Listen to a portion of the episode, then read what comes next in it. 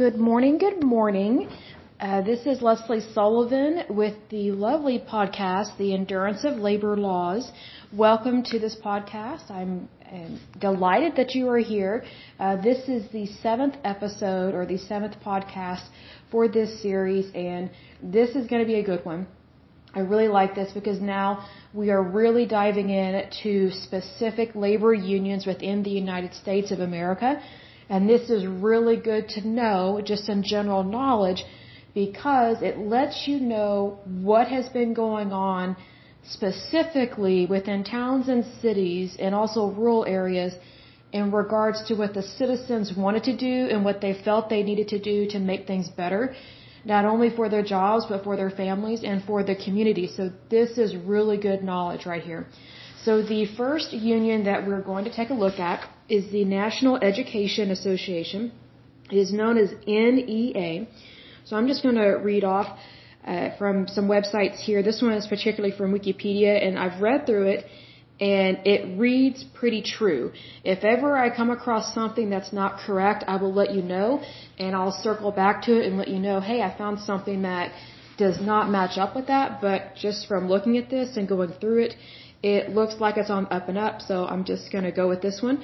So here we go. It says the NEA, the National Education Association, is the largest labor union and the largest white collar representative in the United States. It represents public school teachers and other support personnel, faculty and staffers at colleges and universities, retired educators, and college students preparing to become teachers. The NEA has just under 3 million members and is headquartered in Washington, D.C. The NEA had a budget of more than $341 million for the 2012 to 2013 fiscal year. And it says Becky Pringle is the NEA's current president.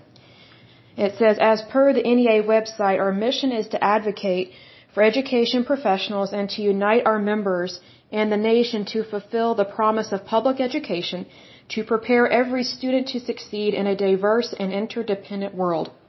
Now, personally, I don't know what interdependent means. I've never heard that word before. Um, but it must be important because they've got it in their phrase. So I'll look that up later and see what exactly do they mean by that because I think it's important to, to research what someone's mission is. And if I don't know what a word means or if it doesn't make sense to me, I look it up and it's not that it's bad. It's just I want to know what they stand for and also just learning new words is another good thing. So it goes on to say the NEA originally on the conservative side of U.S. politics by the 1970s emerged as a factor in modern American liberalism. While the NEA has a stated position of nonpartisan, it almost exclusively supports the Democratic Party. Conservatives, libertarians, and parents' rights groups have criticized the NEA's progressive positions. State affiliates of the NEA regularly lobby state legislators for funding, seek to influence education policy, and file legal actions. At the national level, the NEA lobbies the United States Congress and federal agencies and is active in, in the nominating process for Democratic candidates. From 1989 through the 2014 election cycle, the NEA spent over $92 million on political campaign contributions 97% of which went to Democrats. The NEA has a membership of just under 2.3 million people, with membership levels dropping every year since 2010. The NEA is incorporated as a professional association in a few states and as a trade union in most. The group holds a congressional charter under, under Title 36 of the United States Code. It is not a member of the AFL-CIO, but is part of Education International, the global federation of teachers' unions. NEA members set the union's policies through the Representative Assembly, also known as the RA. The RA, which is a delegation comprising elected representatives from each local and state affiliate, coalitions of student members and retired members, and other segments of the united education profession, is the primary legislative and policy making body of the NEA. As of 2020, the executive officers of the NEA are Rebecca Pringle, Princess Moss, Noel, I'm not sure how to pronounce her last name, but Candelaria. I believe that's how you pronounce it, and I apologize for mispronouncing that. Next one is Kim Anderson. These posts are elected by the Representative Assembly. The Board of Directors and Executive Committee are responsible for the general policies and interests of the NEA. The Board of Directors consists of one director from each state affiliate, plus an additional director for every 20,000 active members in the state, six directors for the retired members, and three directors for the student members. The board also includes at-large representatives of ethnic minorities, administrators, classroom teachers in higher education, and active members employed in educational support positions. The NEA was founded in Philadelphia in 1857 as the National Teachers Association, also known as NTA. Zalman Richards was elected the NTA's first president and presided over the organization's first annual meeting in 1858. I didn't realize it went back that far. That is really good. Because that means they took initiative even way back then about stuff, so that is a good thing to see. The NTA became the National Education Association, NEA, in 1870 when it merged with the American Normal School Association, the National Association of School Superintendents, and the Central College Association. The union was chartered by Congress in 1906. NEA officially merged with the American Teachers Association, the historically black Teachers Association founded as the National Association of Teachers in Colored Schools in 1966. In 1998, a tentative merger agreement was reached between NEA and American Federation of Teachers, also known as AFT negotiators, but ratification failed soundly in the NEA's Representative Assembly meeting in New Orleans in early July 1998. However, five NEA state affiliates have merged with their AFT counterparts.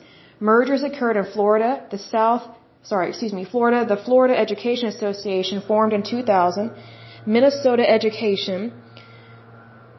It says here education, they kind of flip the words. So, Education Minnesota formed in 1998. Montana, known as MEA MFT, formed in 2000. New York is New York State United Teachers formed in 2006. And North Dakota United formed in 2013. See, these are things I was not aware of that were created or merged. So this, I'm learning something about this union as well. This is really neat. And it says here, before the 1960s, only a small portion of public school teachers were unionized. That began to change in 1959 when Wisconsin became the first state to pass a collective bargaining law for public employees. Over the next 20 years, most other states adopted similar laws. The NEA reported a membership of 766,000 in 1961. In the 1960s, the NEA's demographics were changing. This was due to the merger with ATA and the decision to become a true labor union, among other factors. In 1967, the NEA elected its first Hispanic president. I'm not sure how to pronounce this person's name, but it looks like Braulio Alonso, and I apologize for mispronouncing that name. In 1968, NEA elected its first black president, Elizabeth Duncan Koontz. In 2006, the NEA and the AFL-CIO also announced that for the first time, standalone NEA locals, as well as those that had merged with the AFT, would be allowed to join state and local labor federations affiliated with AFL and CIO. Or it's one, one representation. My, my apologies. It's AFL CIO. In 2007, at the 150th anniversary of its founding, NEA membership had grown to 3.2 million.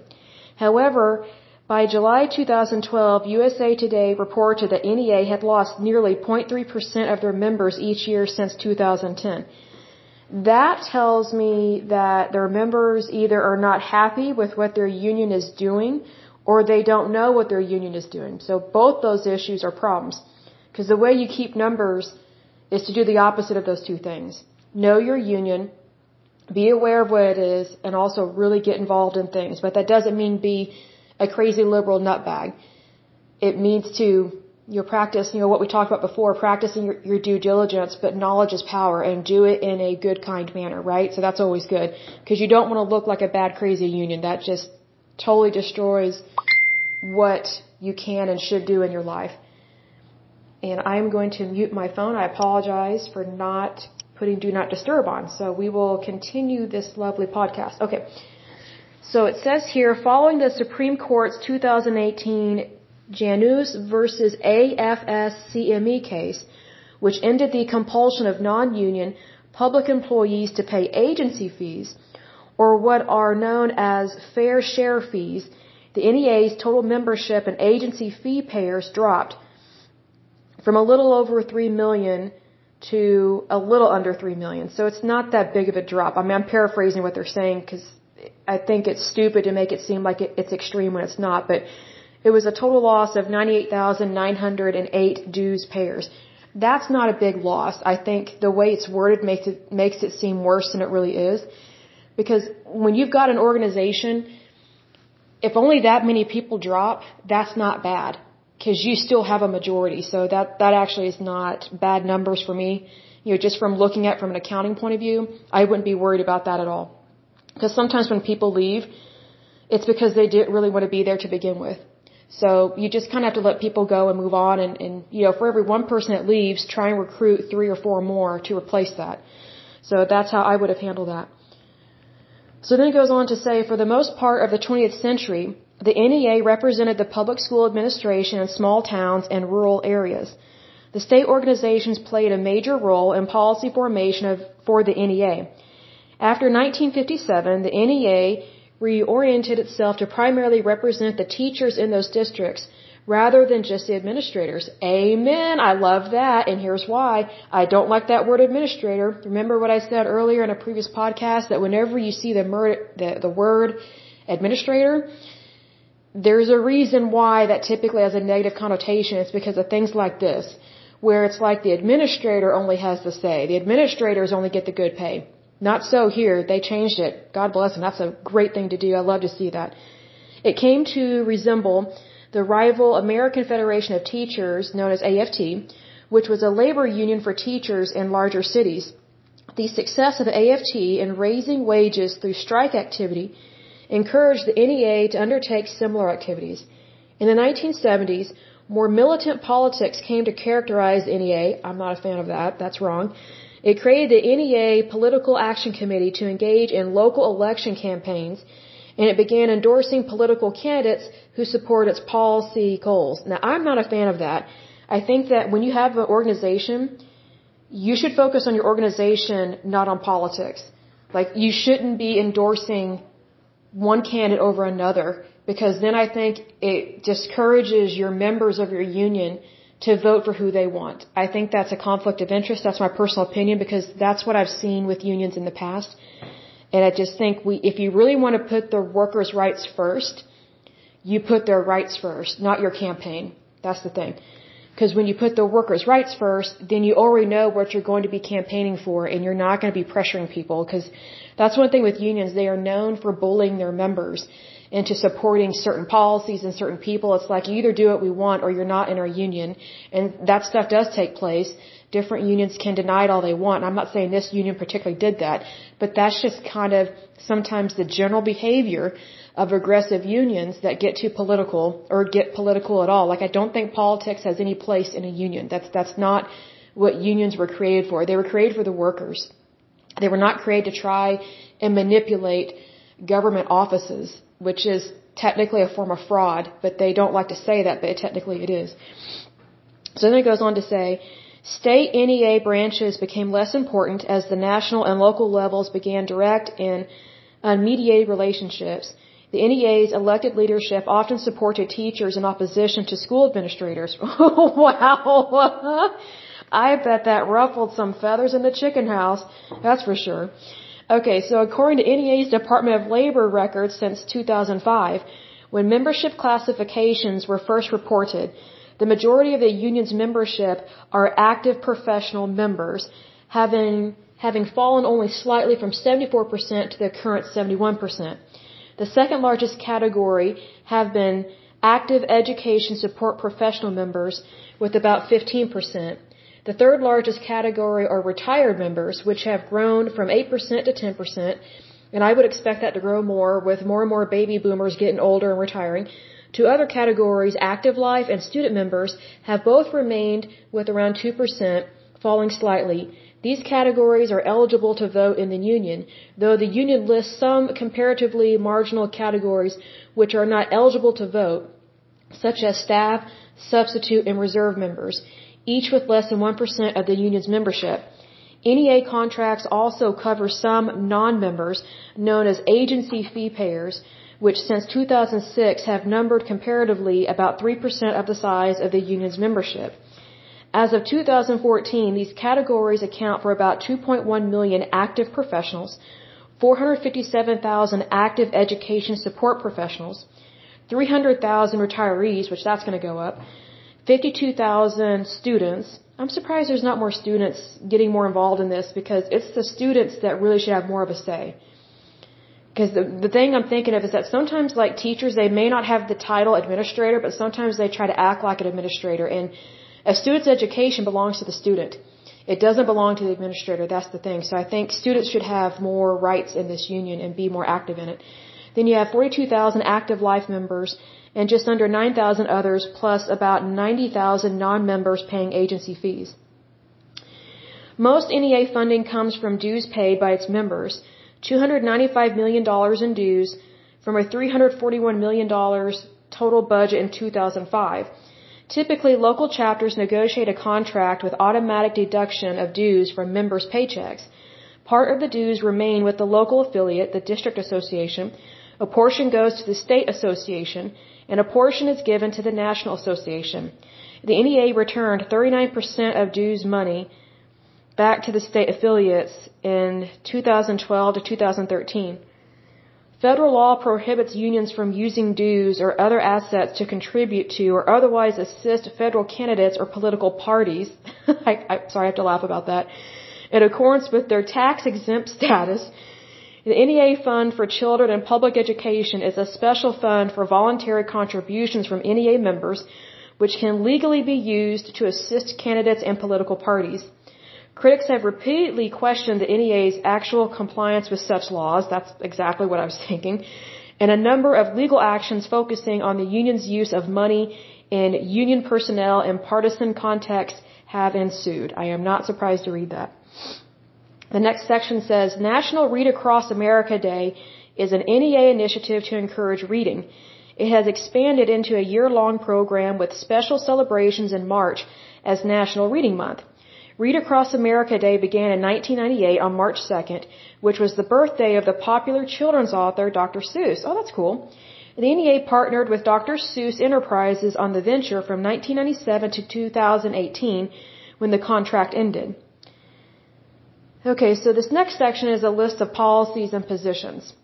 So it says here the NEA has taken positions on policy issues including, number one, Cardinal Principles of Secondary Education, a report by the NEA in 1918.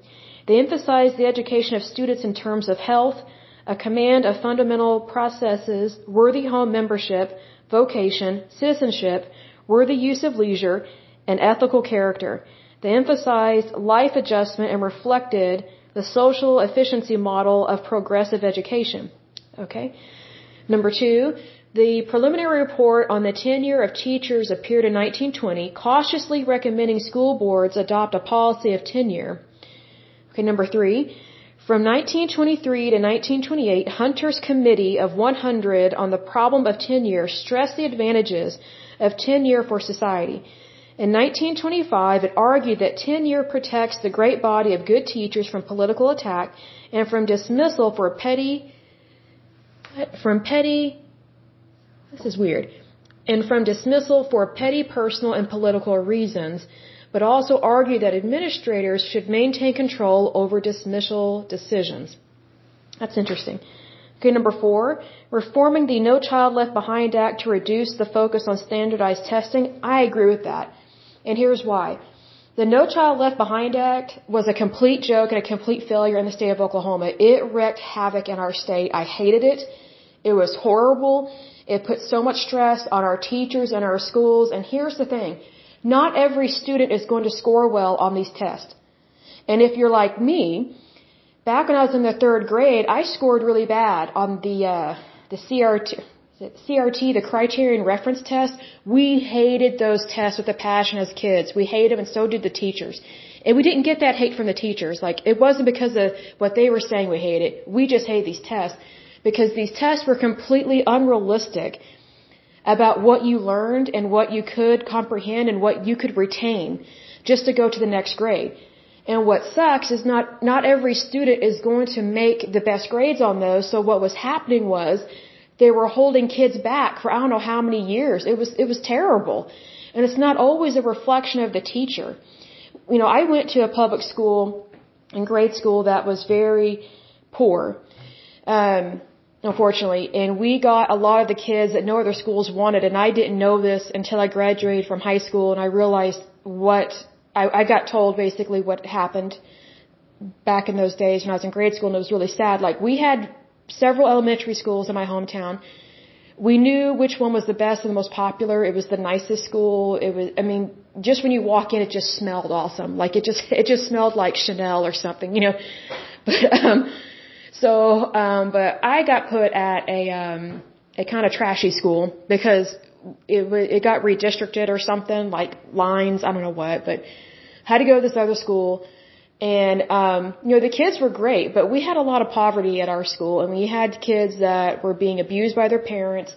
They were foster kids and, um, you also had kids that were starving or that they didn't know if they were always going to get a bath that night.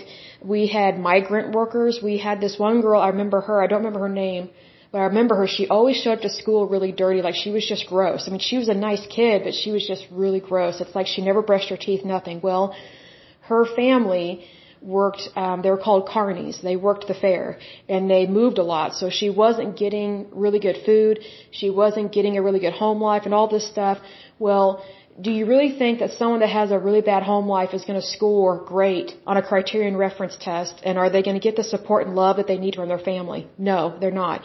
So that testing got worse and intensified with that stupid No Child Left Behind Act. It, it does not reflect what every child needs because like for the state in Oklahoma, you know, yes, we have like two major cities, Oklahoma City and Tulsa. Those are our two major cities, but we also have towns, rural areas, and not everybody is super educated. That doesn't mean we're dumb. It's just that some schools really are still out in, in the sticks because not very many people live out there, but they still need education. And the education needs to reflect what they live, what they can do, and maybe what they want to do. Like I'm not saying that everybody that lives in the sticks wants to stay in the sticks, but but when it comes to these tests, it is completely unrealistic and completely inappropriate to try and force a higher level of education on people that they didn't start out at the right level is my point. Like not everybody started out reading at the same age in Oklahoma. So that No Child Left Behind Act, you know, even though I did well in school, I, I hate that thing. It was so horrible, but that's all I'm going to say about that because it, it really bugs me because Oklahoma really suffered because of that. So number five is increasing education funding. Number six is a minimum of $40,000 a year starting annual salary for all teachers. The next one is mandate high school graduation or equivalency as compulsory for everyone below the age of 21. I agree with that because I think to keep people back from graduating high school is stupid. Because not everybody is going to go to college. Like some people just want to go to a trade school. I mean, there's nothing wrong with that. Like looking back, I sometimes wonder, or sometimes wish I had become a plumber because I know some plumbers that make really good money. I could have been making way more money way sooner. Missed my calling on that. Next one says lowering the achievement gap. Next one is reforming social security offsets. Next one is discouraging school vouchers and all forms of competition with public schools. I completely disagree with that, and here's why. If you are in an area, for example, where I was raised, if you're districted in an area and you're forced to go to a school that's not performing well and your parents want to take you out of school and go to a different school, they have every right to do that. But if if you're just letting the Department of Education and groups like this control where your child goes to school even though you want a better education for your child, it, it can get very frustrating very quickly. And I think that's what's going on right now with charter schools and things like that because public schools Another, another thing that you may not be aware of, like I don't have kids, but I hear a lot of parents talk about this. So if you don't have kids, this might be a news flash for you as well. But the way that public schools get funding is from taxes, right? And the way that it gets allocated to them is per student. So these public school systems, another reason why they don't want any competition whatsoever is because they want that money. It really does come down to greed in some cases. It's really sad. So these public schools, they don't want competition and they want the money from the taxes. And the charter schools and other schools as well, they're like, hey, if the kid's not going to that school, we're supposed to get that funding to help support our schools. Well, here's the thing. Without competition, your society becomes stagnant and, and you, you don't realize what you need to improve. You know, it'd be like if all we ever had was Walmart. If that's the only supermarket we ever had in the United States, well, guess what? That's all we would ever know. And I guarantee you, if all we had was Walmart, and I'm not dissing Walmart, I'm just picking a name. If all we had was Walmart, there would be no competition and their prices would not be low. The reason why we have really great prices in supermarkets in the United States is because we have competition. We have Walmart, we have Costco, we have Target, we have Homeland, Albertsons. I don't even know if they're still around, but like they kind of, we have a grocery store in my hometown that it was originally Albertsons and then it went to Williams and then it went to Homeland. So I don't know if it's just a buyout or merger. I don't know. Maybe I could research that. Have no idea. But my point is this. Without competition, it's the consumer and the citizens that suffer the most. And see, here's the thing. Like, I remember when COVID hit, some prices of groceries went up really bad.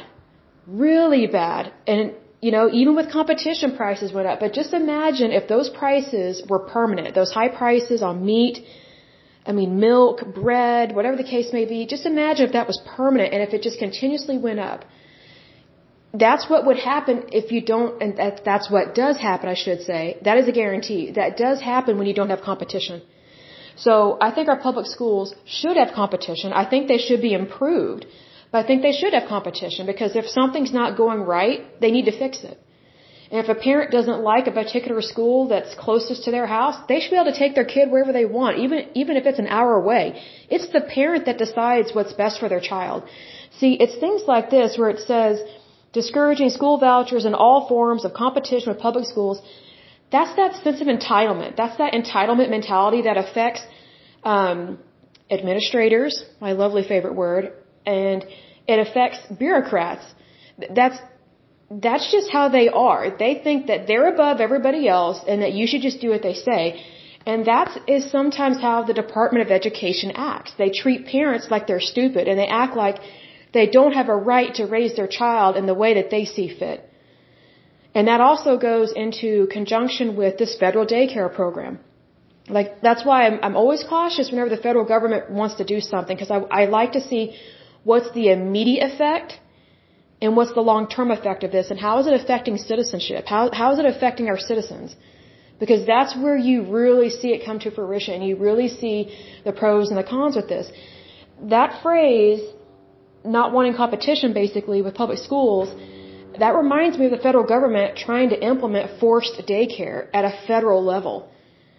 Like that is not the American way. That, that's not democratic. That's another thing. You know, let's say we're not even talking about the United States. If you have a government that is trying to force the citizens to do a certain type of program like this, that's just bad democracy. It, it just is. It's not right in any way whatsoever because it's technically violating someone else's rights. You know, there's a phrase or saying that, you know, your rights end where my nose begins. Meaning, we're supposed to be equal. We're supposed to have equality. Well, if you have a union or a government having that kind of thinking, where they think that they're at the top and everybody else is at the bottom and they don't want competition of any kind, that's basically like the school bully taking your lunch money and making it so that they get to eat, but you may not get to eat, or if you do get to eat, you, you only get to eat peanuts basically because you don't have a lot of money. You know, unions are important and our government is important, but it's the citizens that determines this stuff. Like you need to be careful who you put in power to have power, if that makes sense. Like just be cautious with that. Next one is reforming laws governing charter schools. That's interesting. They want to help with that. Says in 2020, the union, along with the American Federation of Teachers, issued a report expressing opposition to active. What? This is weird. Okay, so this kind of takes me back. Okay, so it says in 2020, the union, along with the American Federation of Teachers, issued a report expressing opposition to active shooter drills being held in schools, calling on the drills to be revised or eliminated. You know, I kind of don't know. I don't know what to think about that. I kind of have some opposition to it. Um, here's the thing. School shootings, I think it's Columbine was the big one that um, affected, like, really startled the United States. School shootings do happen, and when that one particular really bad school shooting occurred, it shocked the planet because no one thought something like that would ever happen in the United States and not at that kind of level. And it changed schools forever. Like we don't have a choice on that. It just changed things. So once that school shooting happened, our teachers had to be retrained on safety. And in Oklahoma, there are some teachers, at least at that time, especially if they were male, they almost always had a gun in their desk. It was locked. But, you know, they were not going to put up with someone coming in and shooting the kids, whether it was a fellow student or if it was a teacher or a stranger or, you know, who knows what. That's the responsibility of the teachers to protect the students. It really is. And, you know, there are some states that are anti-gun and all this stuff. Here's the thing. You know, just because you're anti-guns, that doesn't mean your enemy won't have a weapon. And anyone that is threatening your life is an enemy. That's just the facts. That's just black and white, yes and no, just plain Jane, right there in your face. Anyone that is threatening your life is an enemy especially if they're pointing a gun right at your face. My personal opinion on what I just read about active shooter drills being held in schools, I think they should have them. And the reason why is because our society has changed. And if we don't change to either keep up or to try and eliminate such occurrences of violence, then we have failed as a society to do the right thing and to, to protect the innocent and to protect our children. You know, even though I don't have children, if I see a child that needs to be, to be protected, I will protect them. Like that's just what an adult is supposed to do. So when a union thinks like this and wants to revise or even eliminate safety drills I just have to wonder who are they trying to protect because it's not the students. Like, we do have gun violence, but we can also be proactive about preventing it and knowing what to do in those situations because after Columbine happened, we started having safety drills. And the first couple drills we had were scary because, you know, we were still, our nerves were still kind of raw from what happened. But we knew it was for our good and for our safety. And it actually was unique and nice to see teachers taking initiative to care about the students and they guided us through what to do, get away from the windows, you know, get away from the the the glass in the door, like that's oh, that's another thing. Our doors changed at our schools. We used to have these really cool doors from the 1960s because our high school was super old. It was an awesome building. I loved it. Like I love retro kind of stuff like that. Like just because something's old, that doesn't mean you throw it away or that it's obsolete or doesn't work. But unfortunately with school shootings, it changed everything. So they changed out all the doors in the hallways for classrooms so that there was no window. So it was just a big solid wood door. Just massive wood door. And initially when you walked in, it looked like a mental institution because the doors got changed. I mean, it just created a very medical looking kind of place. But we knew why that change had been made and we knew it was for our safety. Because no one wanted to take a chance of someone coming with a gun and just murdering people, whether it's a student, a teacher, a visitor, you know, who cares? Murder is murder. Like you want to avoid that at all costs because it's completely wrong. Number one, it's against God's law. And number two, it's against almost every law in almost every country that, that is on this planet. Murder is not acceptable. So being that murder is not acceptable, every, every instance that you have something like this happen, it's the responsibility of the adults in any given society to be proactive in making changes to society to protect themselves, but more importantly, to protect the most vulnerable, to protect the innocent, to protect the weak, to protect the ill. That's the thing. So I'm kind of surprised that they would want to eliminate those drills because, you know, I'll, I'll give another example. Like every time you go on an airplane, the flight stewardess, they always go through that, you know, in, in the case of emergency, your your cushion is a floating device, you know, and you know, and then they ask you, you know, if you're in that special row, the exit row, you know, are you are you physically able or are you are you okay to be in this row just in case we have an emergency, you know, that kind of thing. Like they do that at the beginning of every flight. Every flight. Why? Because it's a safety issue. And I'm sure that when they first started implementing that serious stuff like that, I'm sure initially the citizens were like, they're going to bring this up every time. I don't want to hear this or this, this creeps me out. I'm sure initially some people were apprehensive, but I think the majority looked at it as, oh, they value our safety and they want us to be aware of what's going on and what to do in terms of a crisis and how to turn a crisis into a success. You know, to survive a crisis is to succeed. To die in a crisis is technically to fail because you lost your life or someone lost their life. Like you're having to look at things black and white, yes and no with these because if you look at it any other way, you're making room for failure. That sounds harsh, but it's the truth. When it comes to safety, safety is basic. It is basic, and it's basic for a reason, and it's because it's important. Because if you fail at safety measures, pretty much nothing else really matters because you you have allowed your safety standards to be subpar, if non-existent. So that's kind of a my personal opinion with that, but it's also based on facts. Because I remember when school shootings started started happening. I remember when our schools, public schools, had to make changes that affected society, but they were doing it for our good and for our safety. Like they didn't consult some trade union or teachers union to get permission to care about the students. They just did it. That's the thing. Sometimes you just have to do what you know is right. Period. It, you know, no takebacks, no ifs, ands, or buts. You just do what's right. Next section is political activities. It says NEA has played a role in politics since its founding, as it has sought to influence state and federal laws that would affect public education. The extent to which the NEA and its state and federal affiliates engage in political activities, especially during election cycles, that's concerning, has been a source of controversy.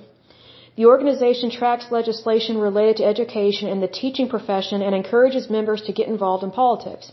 So this is a list of the different things that they've done. So from 1910 to 1915, women play increasing leadership roles in the NEA. That's good. In 1912, it says NEA endorses women's suffrage in the United States. And next one is 1918. The NEA Commission on the Emergency in Education with George Strayer as chairman warns that the evidence from the wartime draft shows millions of potential soldiers were illiterate or poorly educated and often in bad health.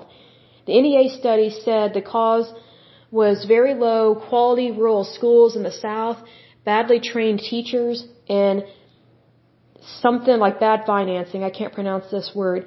It called for a $100 million of federal aid to remedy the deficiencies, but none was forthcoming. Many states, however, started seeing, or started, sorry, excuse me, started setting minimal standards for rural schools. In 1923, okay, the NEA starts to promote state pension plans for teachers.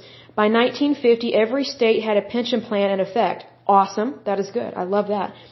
1920s, the main NEA goal during this period was to raise teachers' wages, awesome, raise standards, and to gain a cabinet level U.S. Secretary of Education. I'm not a big fan of that because I don't think they should be messing with politics. Success on the cabinet issue came in 1979. I'm not surprised with that considering how liberal the, the 1970s were. 1930s, the NEA was never on good terms with the New Deal. I'm surprised by that. Its main goal was for Congress to pass a multi-purpose public finance bill that would supplement local property taxes and funding schools. Ooh, I see some problems with that. Some relief money was used to build schools, but the New Deal avoided channeling any of it through the Office of, of Education. I agree with that. I agree that they're not supposed to channel money like that. Legislation never succeeded because it would condone segregated schools in the South and because Roosevelt rejected any cross-the-board program. He was smart with that. He believed that federal money should only go to the poorest schools and none to rich states.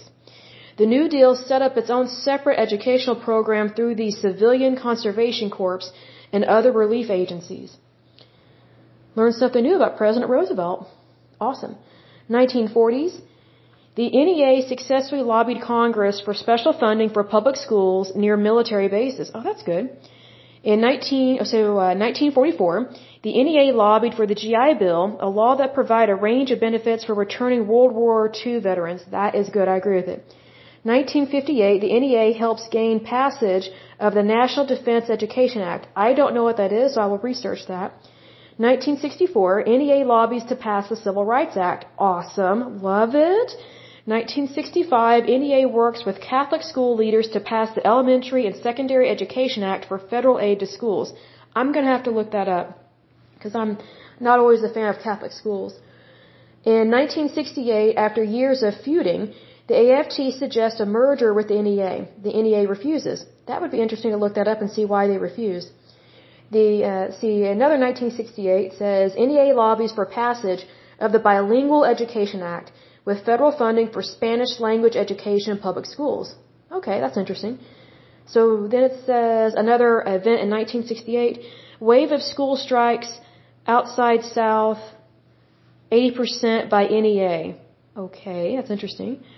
So 1969, 450,000 teachers covered by 1,019 collective bargaining agreements. Oh, awesome. That's good. NEA account for 90% of the contracts and 61% of the teachers. Oh, good for contracts. That's good. 1972, New York State Teachers Association quits the NEA and merges with AFT. 1970s, state affiliates become powerful lobbyists. That's a problem. I don't like that. Ooh, you gotta be careful with lobbyists there. Because whatever someone's lobbying for, it technically means they're lobbying against someone else, so that's kind of a problem. You have to look at both sides with this. 1976, 265 NEA delegates attended the Democratic National Convention. NEA endorses Democrat Jimmy Carter, I bet they regret that, for president. He wins and secures a Department of Education in 1979. Jimmy Carter, just in case people from other countries are listening to this, Jimmy Carter was one of the worst presidents the, the United States has ever had. Um, he was very uneducated, um, did not have a concept of how to properly use monies. He did not really understand that businesses need to stay in business because their citizens need wages, things like that. Like, I'm not against Democrats holding office, but he was pretty bad. And I know just from a bunch of older people that I've met over the years from different states and different parties that he was pretty bad for the United States. So 1980, 464 NEA delegates attend the Democratic National Convention. 1984, the NEA lobbies for passage of a federal retirement equity law that provides the means to end sex discrimination against women in retirement funds. That is concerning. Not for the way my voice probably sounds, but I was not aware that there was sex discrimination against women in retirement funds. That is sickening. So I, I am all for them helping to end that. I just don't think they should be influencing lobbies. I, you know, there's a better way to do that, but um, I was not aware of women having uh, discrimination in retirement funds because uh, that that's really cruel to do that to somebody just because they have ovaries. It's uh, just sickens me. And that's all I'm going to say about it. Um, year 2000 to present, the NEA lobbies for changes to the No Child Left Behind Act. I agree with it. I wish they would just get rid of the act altogether because I don't like it.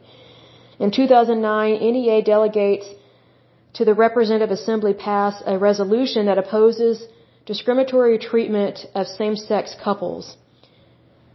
I don't know what that's referring to. I don't know if they're talking about parents or people dating that are in high school that are same-sex couples. I mean, I don't understand if because if they're supposed to be talking about schools, it needs to be involved in in schools. Like they need to just be focusing on school and education. But if they're branching out to talk about same-sex couples that that's nothing to do with the Department of Education, I don't think they should be involved in that on any kind of political or platform. Um, I think that's a no-no. I think they need to stick with their mission. I mean, it's one thing if they personally want to end uh, discriminatory treatment of same-sex couples like within their community, but if they're using an organization that's actually meant for something else, I don't think it's appropriate to try and branch out into other um, causes. Even though I do agree discrimination is completely inappropriate and completely wrong. It doesn't matter if someone is a same-sex couple or they're heterosexual or whatever the case may be. Like discrimination is just wrong, period. My disagreement with what they're doing here is that their organization needs to stick to what their cause is, not try and influence other causes. I think I think it's a mistake to get off track, big time. So especially when you're a union, that that's uh, that's a mistake because when a union gets off track, it's neglecting its members. So that's a big problem. Then it goes on to say, in recent decades, the NEA has increased its, its visibility in party politics, which I disagree, endorsing more Democratic Party candidates, I disagree with that, and contributing funds and other assistance to, to political campaigns. I don't think they should be contributing to any political campaign, even if it was a Republican.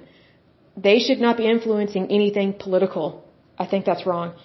The NEA asserts itself as nonpartisan, but critics point out that the NEA has endorsed and provided support for every Democratic presidential nominee from Jimmy Carter to Barack Obama and has never endorsed any Republican or third party candidate for the presidency. They shouldn't be endorsing anyone. That's not the purpose of their union. Based on required filings with the federal government, it is estimated that between 1990 and 2002, 80% of the NEA's substantial Political contributions went to Democratic Party candidates, and 95% of contributions went to Democrats in 2012. The NEA maintains that it bases support for candidates primarily on the organization's in interpretation of candidate support for public education educators. I don't believe that. I think that's a lie. Um, I think um, I think the Democrats are using unions to promote their political agenda. And I'd, unions and politics need to be completely separated. Completely. It, that, that's, oh, that's all I'm going to say about that. It just irritates me. The NEA maintains that it bases support for candidates primarily on the organization's interpretation of candidate support for public education educators. Every presidential candidate endorsed by the NEA must be recommended by the NEA's PAC Council, composed of representatives from every state and caucus, and approved by the board of directors by a 58% majority. That tells me right there that this political activist behavior is coming from the top. It's coming from the directors. It's coming from these people in power. And I think those people should be dethroned. I think they should get other people in there. I think they should put students in charge of that.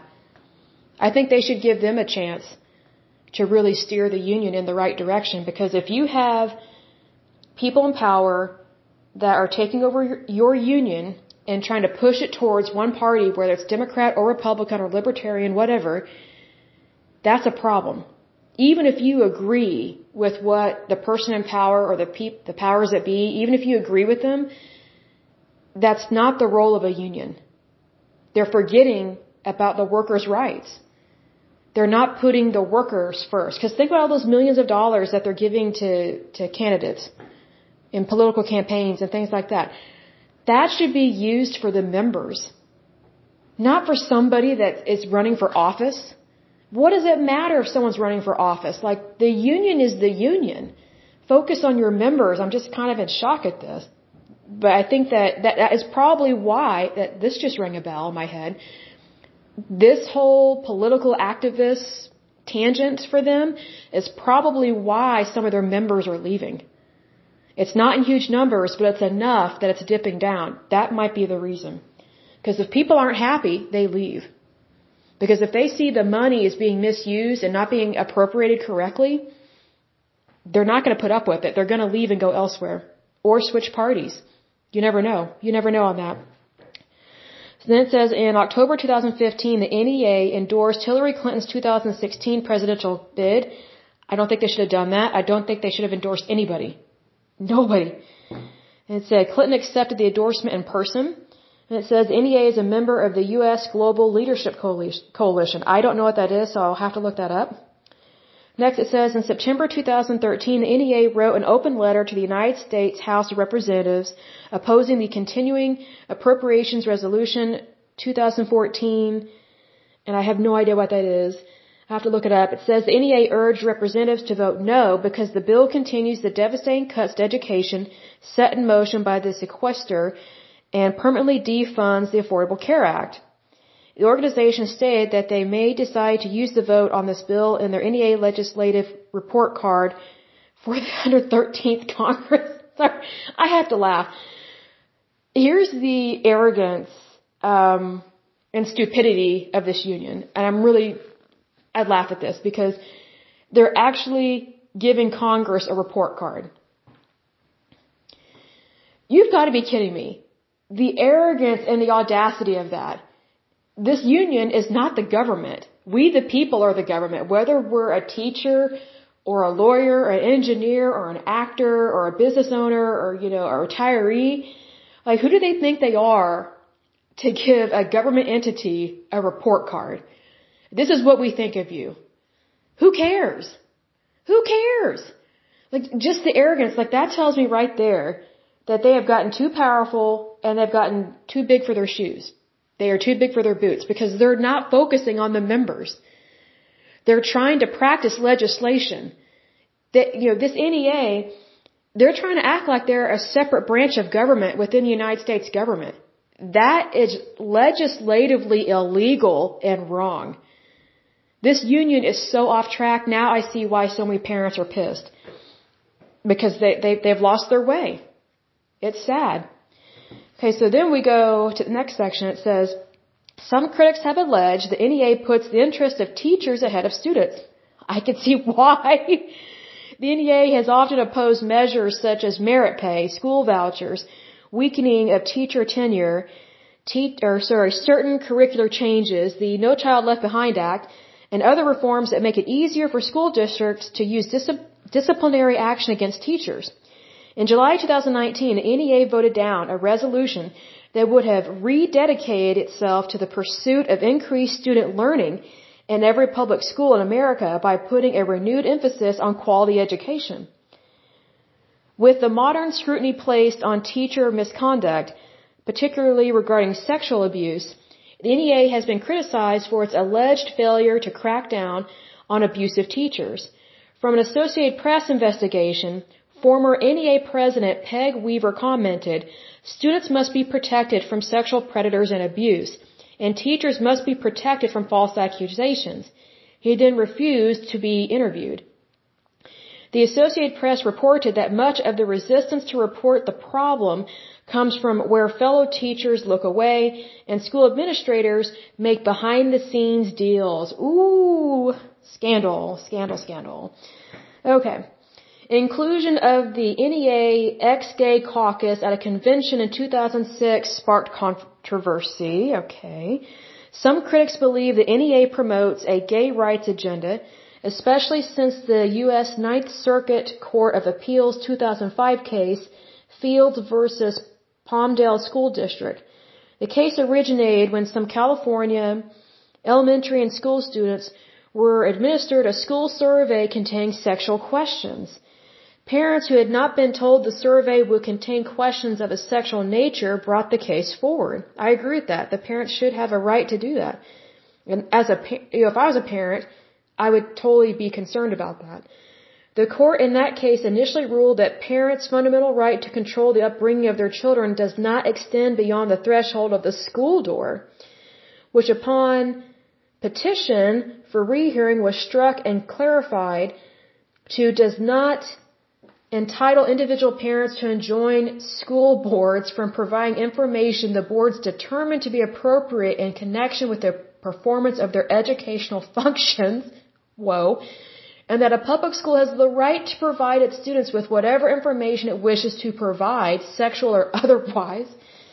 NEA states that it does not encourage schools to teach students to become gay, lesbian, bisexual, or transgender. But the NEA does, let's see, what's the next line? Sorry, my screen is getting blurry on my computer because it's losing power.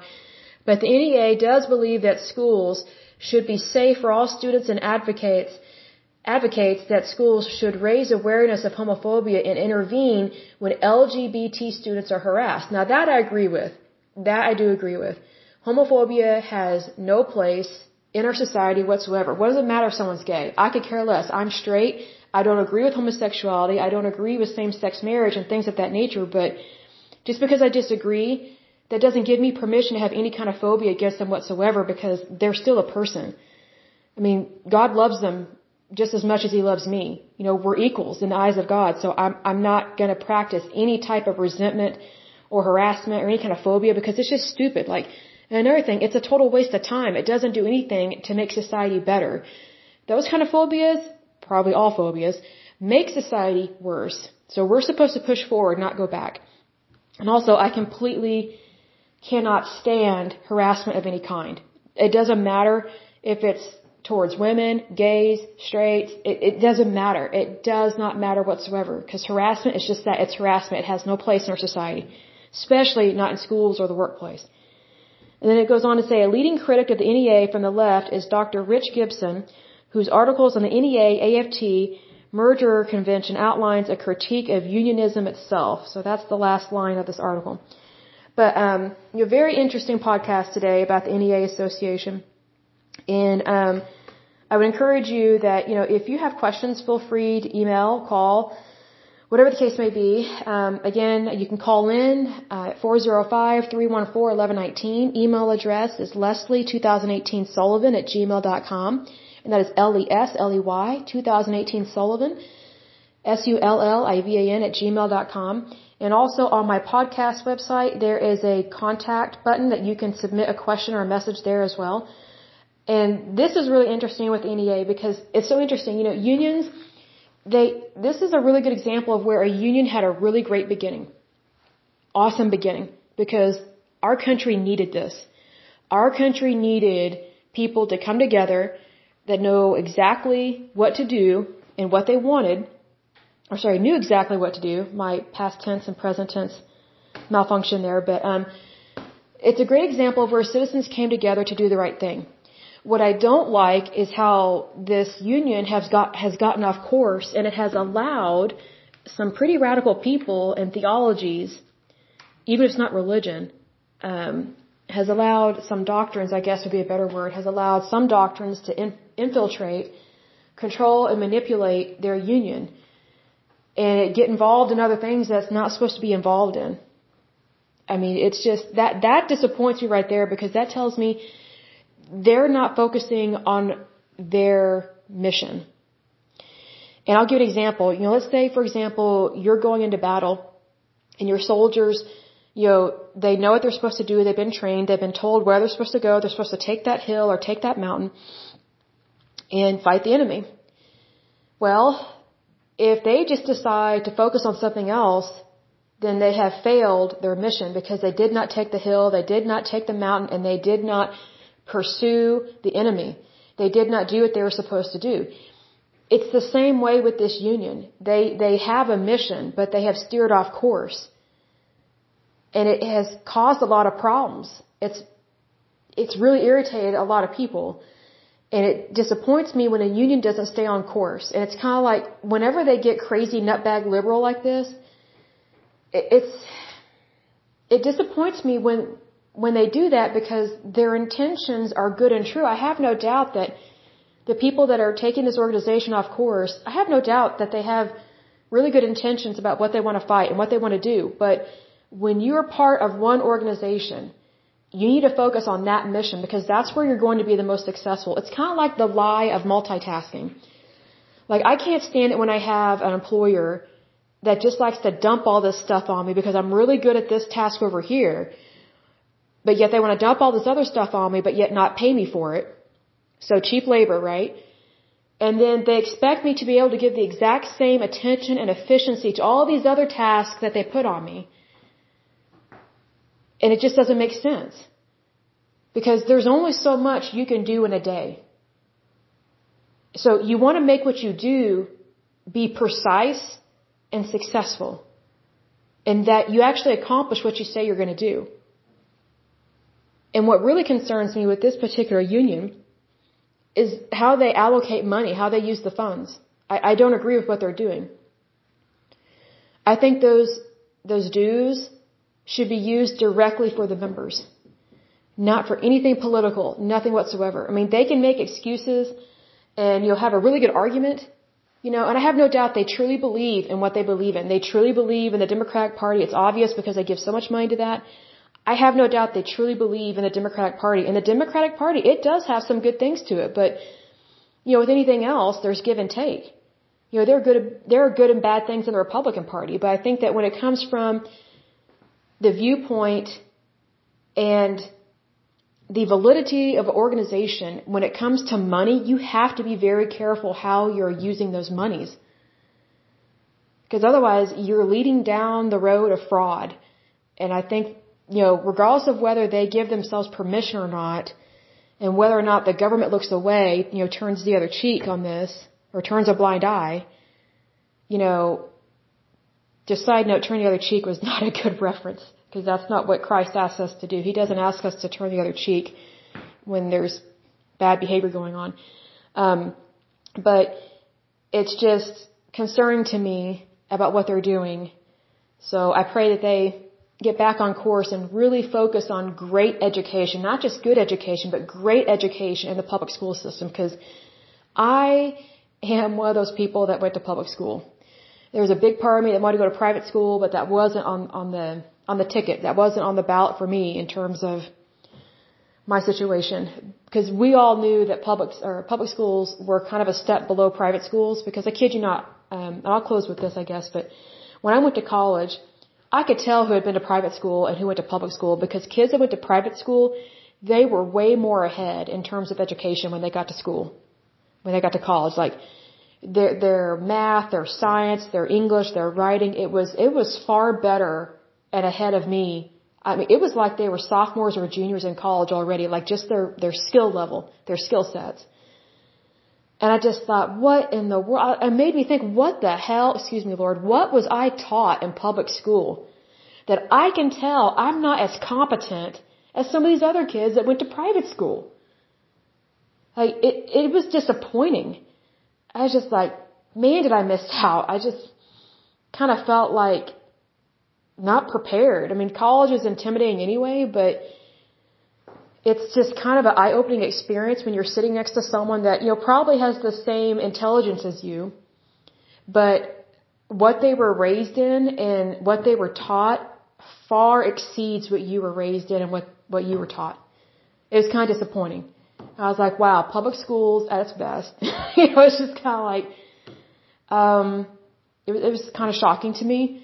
But I mean, I didn't let that deter me from going to school and making friends and you know wanting the best for other people. It was just kind of an eye-opening experience of, you know, I'm glad I met those people. I'm glad I met those fellow students, and if anything, they were able to help me with schoolwork that, you know, if I didn't know the answer, I could ask them, and be like, hey, can you show me how you study for this, and you know, just show me once and I'll get it down. They're like, yeah, sure, we'll show you. You know, it it it was just really nice to be sitting next to people that, you know, if they are ahead of you and if they offer to help you, they can they can train you way better than a teacher that didn't know what they were talking about in a public school system. That's why I think it's important for more students to get involved in that NEA union because students sometimes have better ideas than the teacher. That is probably going to hurt some feelings and ruffle ruffle some feathers, but I don't care because what I'm saying is true. It is definitely true. I've lived it, I've breathed it, I have seen this reality on my life, and it um, it takes me aback at times.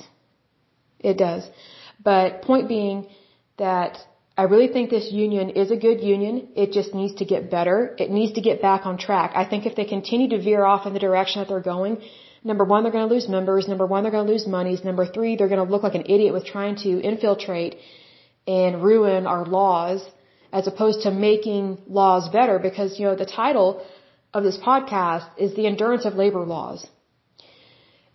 They're not even focusing on labor of the teachers. That, that was the whole point of their union. Like just because, you know, we have more advanced technology and we, we live longer, we have better health, that doesn't mean the, the endurance of the mission stops. Because there is always something good to do for mankind. And if you're going to focus on labor for teachers, you need to focus on labor for teachers. Like focusing on all these different causes, it's just distractions. Distractions never get the job done. And distractions are just like stupid multitasking. Guess what?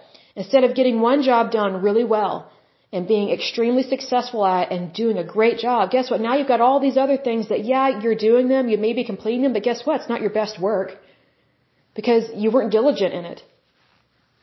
It's the exact same principle. That exact same principle applies to the private sector as it does the public sector, and it definitely applies to unions. Big time. So, but anyway, I will um, end this podcast with, uh, you know, speaking a blessing for you. I hope that you are, I pray that, I don't just hope, I pray. You know, it's good to have hope, but when you pray for something, it means it comes to pass. Because God answers prayers every day. Even, even if you don't believe in God, give it a chance. You, you, I look at it this way. You can always be blessed. So I pray that you're happy, healthy, and whole. If I can talk slower, happy, healthy, and whole. And I pray that you're wonderfully prosperous and that you're, you are enjoying your life every day and doing what you truly desire. So have a blessed day and a blessed week. Thank you so much. Bye bye.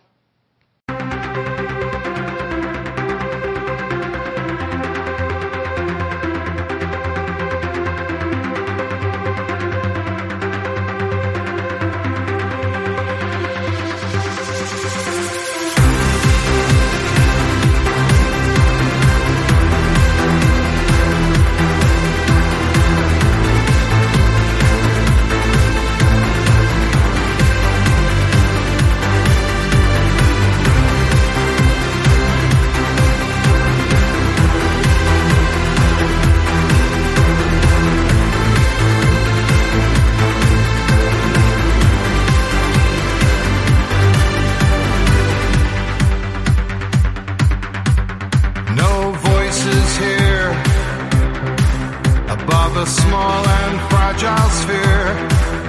Hang on every word, yet no one hears us speak.